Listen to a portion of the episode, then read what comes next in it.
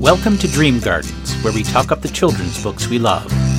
My name is Jody Lima, and on this twice-monthly podcast, posted on the first and third Monday of each month, I interview other kids' books enthusiasts about their own favorite children's books. Today, I'm going to be interviewing Nicole Magistro. Nicole is the author of the picture book Reed Island, and we're going to be talking about that book as well as her work with the Adopt-a-Reader program in Colorado. We're also going to be talking about her favorite book, the Y A novel The Book Thief by Markus Zusak. Now, I do have to point out a couple of things in the interview. Uh, Nicole, at one point, refers to the best friend of the main character in The Book Thief as Max, but his name is actually Rudy. However, Nicole shouldn't feel bad about that because a very short while after that, the name of one of the most iconic fictional characters of the twentieth century completely slips my mind. So there's that. Now, before we get to any of this, I want to put out another call to the listeners, specifically those who are either librarians or who know a librarian who specializes in kids' books. I did this a couple of podcasts back, and I promise this is the last time I will make this announcement. And what it is, is that I want to try out a new segment sometime this year in which I would have a librarian come on with a book recommendation for a kid's book. Now, this could be a picture book, a chapter book, a middle grade novel, or a Y A novel, or even a nonfiction book. Now, it's possible that the librarian could have several recommendations, one of each kind of the books I've listed, so one recording session could actually cover several podcasts. All the interviews are done over Zoom, so it doesn't really matter where you are, and it shouldn't take up too much of your time. And it is a way of letting others know what great books are out there for kids and adults alike. If you're interested at all, or know someone who might be interested, or just want me to explain a little bit more what I've just said and what I have in mind, please go to the contact page on the Dream Gardens website at j lemont dot com and send me a note.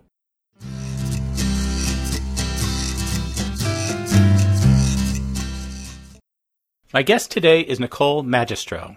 Nicole is the author of the recently released picture book, Reed Island, and you can find more information about Nicole and the book at my reed island dot com. Uh, thank you for joining me today, Nicole. Thank you so much for inviting me, Jody. As I mentioned, you have this uh, picture book that you wrote that just uh, came out fairly recently, uh, Reed Island. Can you talk a little bit uh, what this, and I did have the chance to read it, by the way, and enjoyed it very much. Uh, can you talk a little bit uh, about what this book is about? Absolutely. The book is about a girl and her furry friends who go on an adventure, and they set sail for a magical island made of books called Reed Island. There they gather with all kinds of friends from the ocean and from the forest for story time. And story time is narrated by the sea wolf. Um, there's lots of opportunities for sound effects in the story, and there is a rhyming scheme um, that really just celebrates the joy of reading and the adventure that books can take you on. And what was the inspiration for this book? I mean, it's my understanding this is actually uh, based on an actual island. That's right. There is a real Reed Island. It's located in coastal British Columbia, and it's a place that my family has been going to for decades. It's off the grid. You have to really want to get there in order to go. And it is a place that has a wild ecosystem and is adjacent to the Great Bear Rainforest, um, which is a very protected and beautiful place in B C. But the inspiration for the book for me came from my past as a bookseller and a lifelong reader and lover of books. When my son was born and when he was young, we would read lots of picture books, and there were some I wanted to throw out the window and others that we read again and again and again. And I really wanted to share the adventure that I feel like reading is with kids and do it in a way that had a nod to nature, which is the other sort of life force in my life besides books. And so that, that experience as a bookseller, um, you know, being around books and, and, you know, and reading them and recommending them, them to people, I'm just wondering, how did that uh, help sort of inform and sort of shape you as a writer, just having those years of just being around uh, books all the time? Yeah, so many books, right? That's, you can just picture them exactly where they are on the shelf. You can walk directly to a book that you feel like is going to be perfect for the customer in front of you. And I loved and still love that feeling of connecting the right book with the right reader at the right time. And I think that's something that independent booksellers do so well. And it really is an art. Of course, you have to have deep knowledge of books, but it also is about, you know, really being able to go to the shelf and with empathy or with listening, really be able to, to find out what someone's looking for. And in the case of Reed Island, I really wanted um, a book that stood out on the shelf and that was a celebration and wasn't necessarily just a book about books that takes place in a library or a bookstore. And so we decided to set this book on the high seas. I'm wondering, it's been a, a little while anyway. Have you gotten some feedback from uh, readers or, or, or other people who've just read the book? Yes, it has been so fun to have the book out in the world and being read by perfect strangers. You know, my friends and family were all very kind in the beginning. And uh, then, you know, as I started to get some more um, typical reviews from Kirkus and Indie Next and others, I started to feel affirmation that it was doing what it was supposed to do. And it was really over the holiday season when I would have random people texting or posting photos of their kids ripping open the books, reading them next to the Christmas tree or snuggled up on a family member's lap, reading together. And that just has been awesome. A lot of fun sort of, you know, moments of connecting with people from my past, my childhood, high school, um, an old teacher, instructor, writing, writing teacher, all different ways to connect over the book. And uh, so it's been a real joy. Uh, your illustrator is Alice uh, Fagan. Am I saying that right? Uh, Alice Fagan. Fagan, Fagan. And I'm I'm curious because uh, I know uh, with writers and illustrators, there's all sorts of different uh, collaborative relationships. Sometimes you just you do the text and then the it gets sent out, and the illustrator sort of does something on their own, and you don't really know what's going to happen till you see it. And sometimes there's a little bit back and forth. And I'm wondering for this, since it's based on an actual uh, place that you had in mind, along with the text itself, was there anything like that? Was there any sort of back and forth, or was it just Um, here's the text with some suggest. What, what, what was, I guess, what was uh, the relationship with you and your illustrator, if there was one at all? There was a strong relationship and still is with um, my illustrator, Alice Fagan. She is tremendous. And she so happens to live in the same community where I live. I first met her when she released uh, her first book, School Days Around the World. And she walked into the bookstore and said, I illustrated this book. Would you carry it? And I took one look at it and said, absolutely. And in the back of my mind, I said, I've got to work with her someday. And we kept in touch and, um, you know, being part of the community that we live and also the, the book community. So I reached out to Alice and said, you know, I really want to work with you on a project and I have this manuscript. Would you take a look at it? After that, we began to collaborate really closely and she developed and personified all these characters, you know, fox and humpback whale and spirit bear and moose. They all have such personality. They all have a love affair with books. So in the illustrations, you'll see them carrying, you know, books everywhere they go. Moose keeps his books up in his antlers, for example. Spirit bear is, you know, carrying his yoga mat along with his books. And fox is sort of the leader of the animals and the, the one who's always with the main character, the girl. Again, these are things that Alice dreamed of. And she referenced photos of the real Reed Island to be inspired for the color scheme and the landscape, and also the animals who live there, you know, real photographs. Um, And then she did an amazing thing, which just infused the whole book with so much more meaning. And that was she used the uh, text and illustrations and mapping from classic children's stories to build her collage from. So you'll see elements of Anne of Green Gables and The Odyssey and Jack and the Beanstalk all throughout the book. There, in fact, there are twenty classic children's stories kind of hidden within the illustrations. And, and that's always fascinating, too. I mean, probably most kids who are reading it won't be aware of it. And yet, at the same time, it sort of really does make that sort of uh, reference does make a book uh, deeper. And I think kids do get something out of it, even if they don't know exactly, you know, what every reference is. Right. And older kids have come to this book. We've been doing a lot of school presentations, and we found that, you know, your third, fourth, fifth grader, they can either read along with a younger student, or they can read the book with a completely different context. And like you said, reference some of those familiar works. They, you should see how they look around and they try to get the hints. Oh, there's Peter Rabbit. Oh, that's Jack and the Beanstalk. And um, we have a word search activity for teachers to kind of help elaborate on that idea. Um, and, you know, the, the animals are another sort of touch point for older students who are might be learning about things like endangered species, common animals, those sorts of things. So there's lots of fun in there for all ages. And again, that was something I really wanted as a bookseller background. You know, I didn't want for kids to just age right out of this book. I wanted for them to be able to come back to it over and over again. I've always been an advocate of picture books are not just for very young kids, but they can be for all sorts of ages and adults even. Uh, you can get a lot out of a picture book, uh, at surprising things. Oh, yes. You know, you're totally right, Jody. I think that older kids, you know, they might not want to be seen reading picture books, like my son who's ten. He, but we have a large case of them in our powder room, and he seems to always find one while he needs to take a break. So, you know, those are the kinds of things that um, they give back, even when you think that they've been forgotten. Um, and, you know, some of my favorite picture books are books about books. Um, a few recent ones that have come out that I've absolutely enjoyed. Um, Moose's Book Bus by Inga Moore. I just absolutely adore her.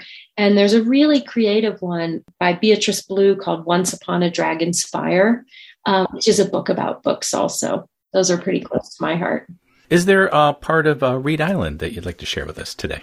Sure. Maybe just the opening um, couple of pages. There is a place beneath the stars that welcomes friends from near and far. Just after dawn, the sun peeks through, the mighty sea makes way for you. Past rocky cliffs and cozy nooks, you'll find an island made of books. A seawolf howls, her lilting cry is like a soothing lullaby. Every creature knows that sound, they know it's safe to come around. And then all of the characters begin to arrive on the island for story time. There are over a dozen animals featured in the book, and um, the rhyme scheme is meant to both familiarize the language and also introduce some new vocabulary for littles, which, again, just something uh, that I always had personal preference for when I was reading aloud to my son. I, I don't think people often appreciate just how much, you know, a picture book often looks very effortless, you know, because the language, uh, you know, for younger children is simple, but it actually takes a lot of effort to look effortless. That's right. I think my editors would agree. We went through fourteen hard versions of the text before we were ready to give it over to Alice. Now, I understand that you've also been working and doing a partnership with something called Adopt-a-Reader. Um, could you talk a little bit about, well, what that program is, and then what's your, how you've been working with that program as well?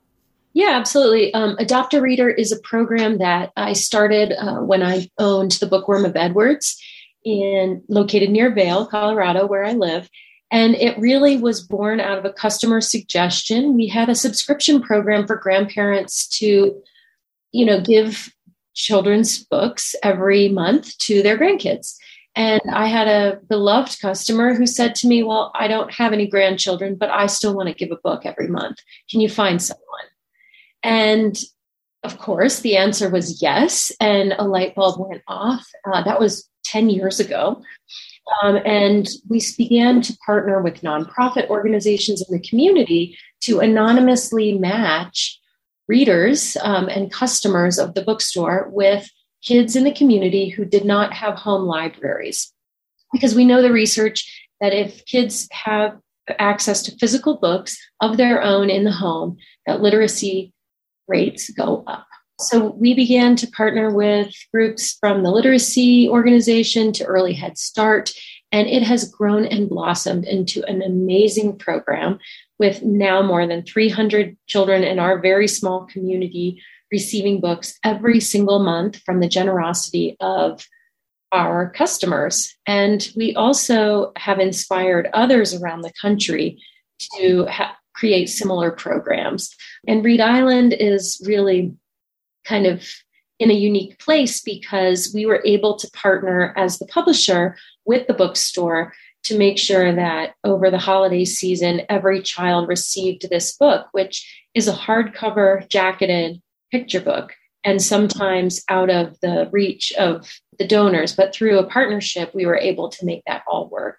And so I'm really happy with that, but also, and probably more importantly, the legacy and the growing nature of this program, um, because, you know, customers of independent bookstores care so deeply about their communities, and to be able to do something with that care and really literally build volumes and shelves and shelves full of books in kids' homes is invaluable.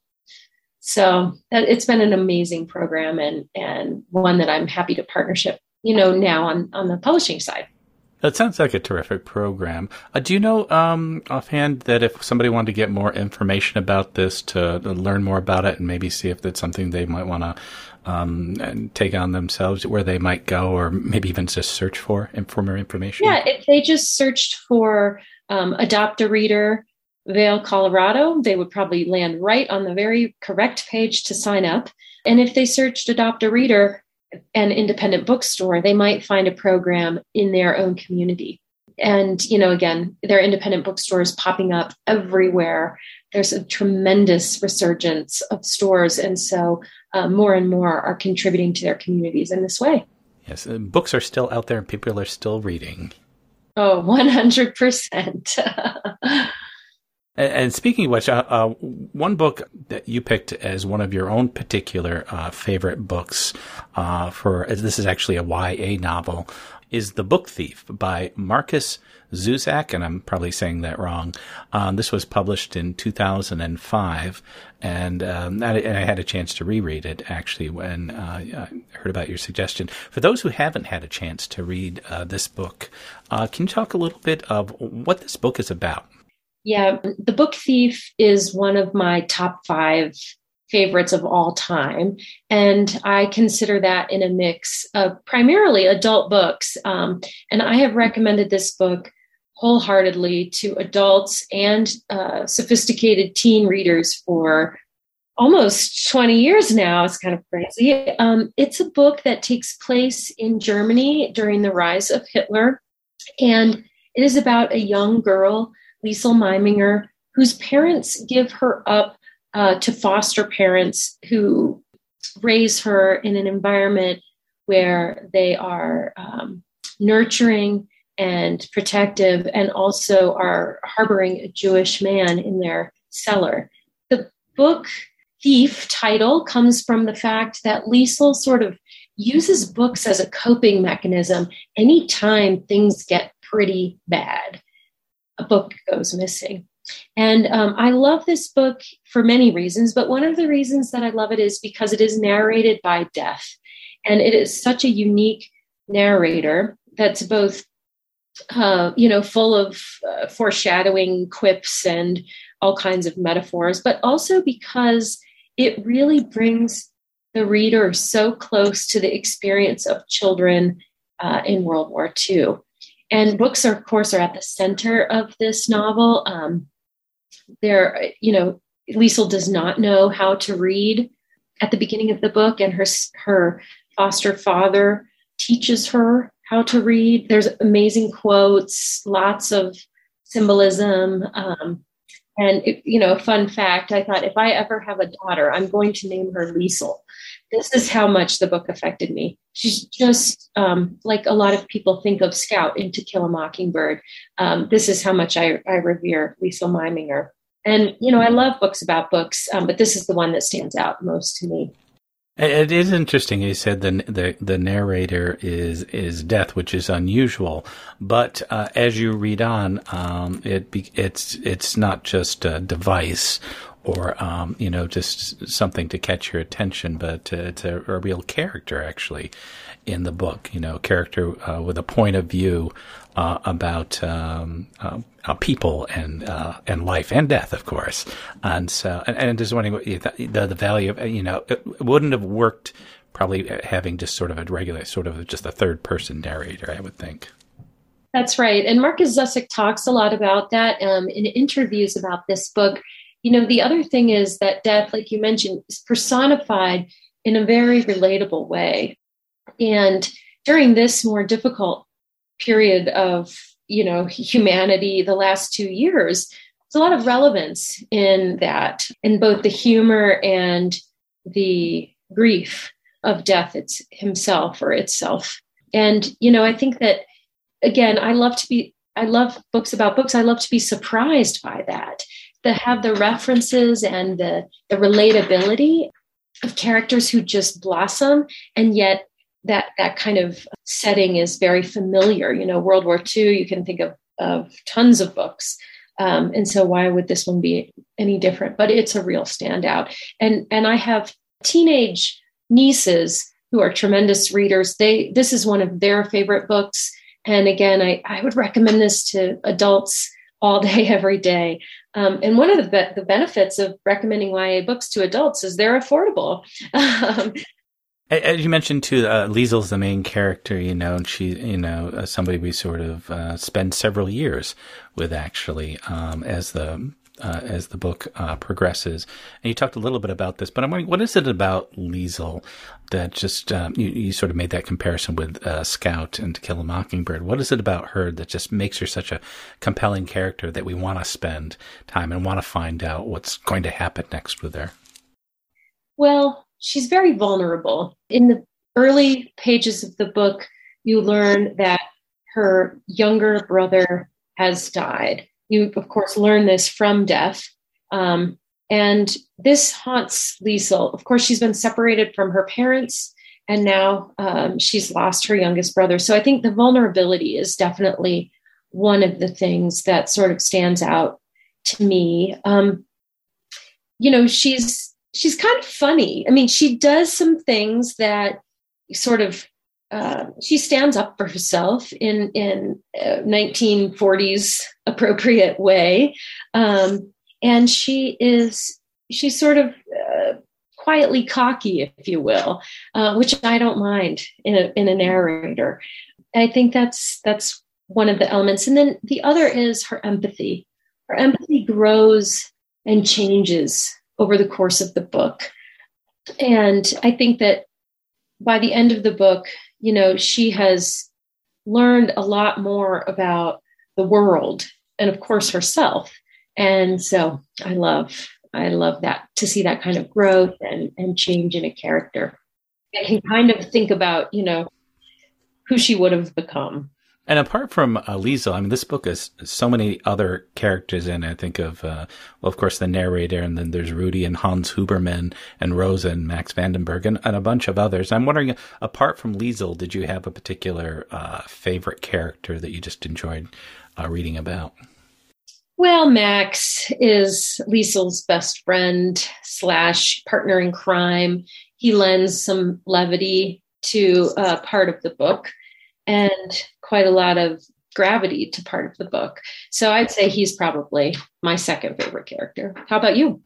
I'm kind of fascinated by Hans. You know, he's just this this uh, enigmatic, uh, you know, very good man, although he does some things that even even he realized later said, why did I do that?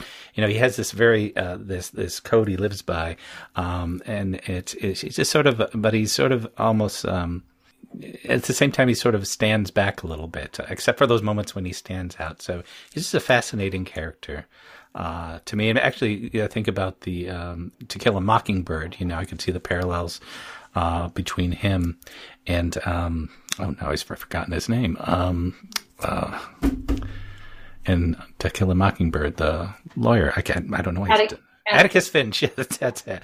I, I can see the parallels between him and Atticus Finch too. Absolutely. You know, and, and books about books, um, books when they're about physical books, as Reed Island is and as The Book Thief is, they they remind you of other books without hitting you over the head, at least the good ones. Um, you know, I can think of a few recents that I've read also, like Cloud Cuckoo Land and The Book of Form and Emptiness. Shadow of the Wind is one of those. You know, it just, when they pull out other books um, into your mind while you're reading, it's it's kind of an ethereal um, experience. So that the physical act of reading becomes, and you you embody it in a different way. You look over on your shelf and think, oh, what else? What else is in here? You know, these writers are so clever. And um, Markus Zusak takes a long time to write a book. He did for The Book Thief, as well as quite some time for Bridge of Clay, um, his more recent novel. And I, I appreciate that. I'm thinking too, yeah. And, and I mean, there's a lot to this book. I mean, there's this over this arc of a story that goes throughout the novel, but there's also all these little, little individual, uh, small scenes with, with the characters, uh, giving us a little glimpse into their lives. Um, like, um, you know, they, you know, the little escapades where they go and try to steal uh, things from a farm, you know, and getting into trouble. Uh, so there's like little little moments like that. I was wondering if there was a particular like smaller scene that uh, kind of stood out to you, or a favorite one like that. Well, I I love the scene where, and and I might get it slightly wrong here, but you know, where they they're constantly sneaking in to um, to a library. And, and it's sort of known that they're sneaking into the library, right? So, um, with, and and Max has to tumble out of the window. Um, you know, it's like, this is exactly what kids do, right? They think that nobody knows, and they make they make the biggest scene and the and the most. So it's very human, right? Um, and very real for for children. Um, and we can see we can see our own kids, or we can see kids we know doing such silly yet meaningful things in that, you know, later um, come to light. They're sort of representative. Uh, so that's probably one of my favorites.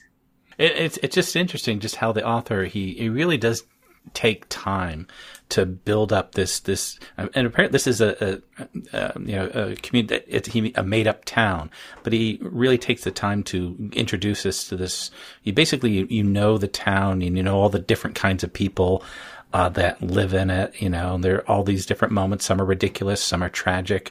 And he, like you said, it, it took time to really build this whole world. So it isn't just, you know, a, a story about a character and this happens and this happens, but he really does take the time to really tell, you know, you feel like you've lived in this community, I think, after you yeah. read the book. Well, and, you know, Markus Zusak talks a lot about his parents as storytellers, that, you know, he originally wanted to write a book about his mother's experience as a German girl growing up in World War Two.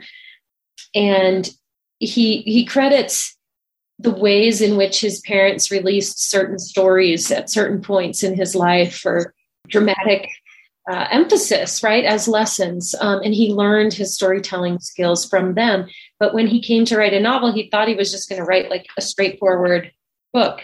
And then this, you know, sharing the narration or sharing the page with death um, and sort of the action of the book um, took time to percolate.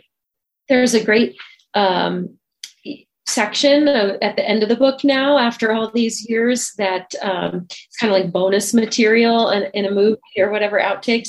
And there's just, it, I'd love to read just a little um, paragraph from the introduction, because it really kind of paints that picture, I think. Oh, absolutely. This, these are Markus Zusak's words about the book, of course. From the simplest point of view, I started writing The Book Thief in the Australian winter of two thousand one and finished it almost exactly three years later in August two thousand four. I still remember staying up all night to get it done, and I realized that's always the best time to finish a book. The sun is yet to come up. It seems the whole world is asleep, and there you are, on your own, with the pages set before you. For a writer, there's no other place you'd rather be, because you know how hard it is to get there, and you might never get there the same way again. And I think, you know, that really just kind of speaks to the process that many of us go through, certainly for this book. You know, you live with the content of a book for a lifetime in some cases before it's ready to be told. And so I, I admire that and, and certainly relate to, to being able to tell stories when the time is right. Oh, yes. You know, it, it does, does sometimes, I mean, even before you get to writing on the page, you're sort of thinking about it and uh, working it out. And, and of course, once you start doing the writing, you know, it changes and then you make new discoveries. And uh, and so it's always a constant process. And, and of course, the big question is, how do you know when you're done? Yes, that's right. Um, you know, I think having others look at your work, certainly in the case of a, a you know, short picture book, uh, just two hundred eighty words, I felt never ready to take it to my editor at first, and then sort of like never ready to be done with it. But it was the editor who said, no, we're done now. And I think that is hopefully the case for many writers who find a, a, a good match in their editor, and who those editors make the stories better. We can't do it on our own as writers, that's for sure.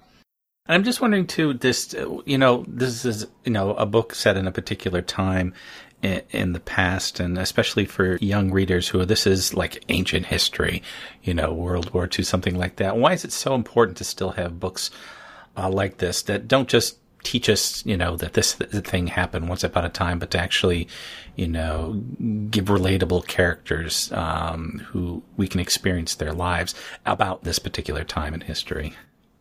Well, you know, I mean, this book still contains all the things that teenagers love to read about. I mean, I'll give an example from when I, from my youth, which is completely embarrassing, but, you know, I loved to read mysteries, Christopher Pike, murder mysteries. There was a romantic interest, R L. Stein, there was fear, you know, um, there, though all of those elements exist in this book and books like it.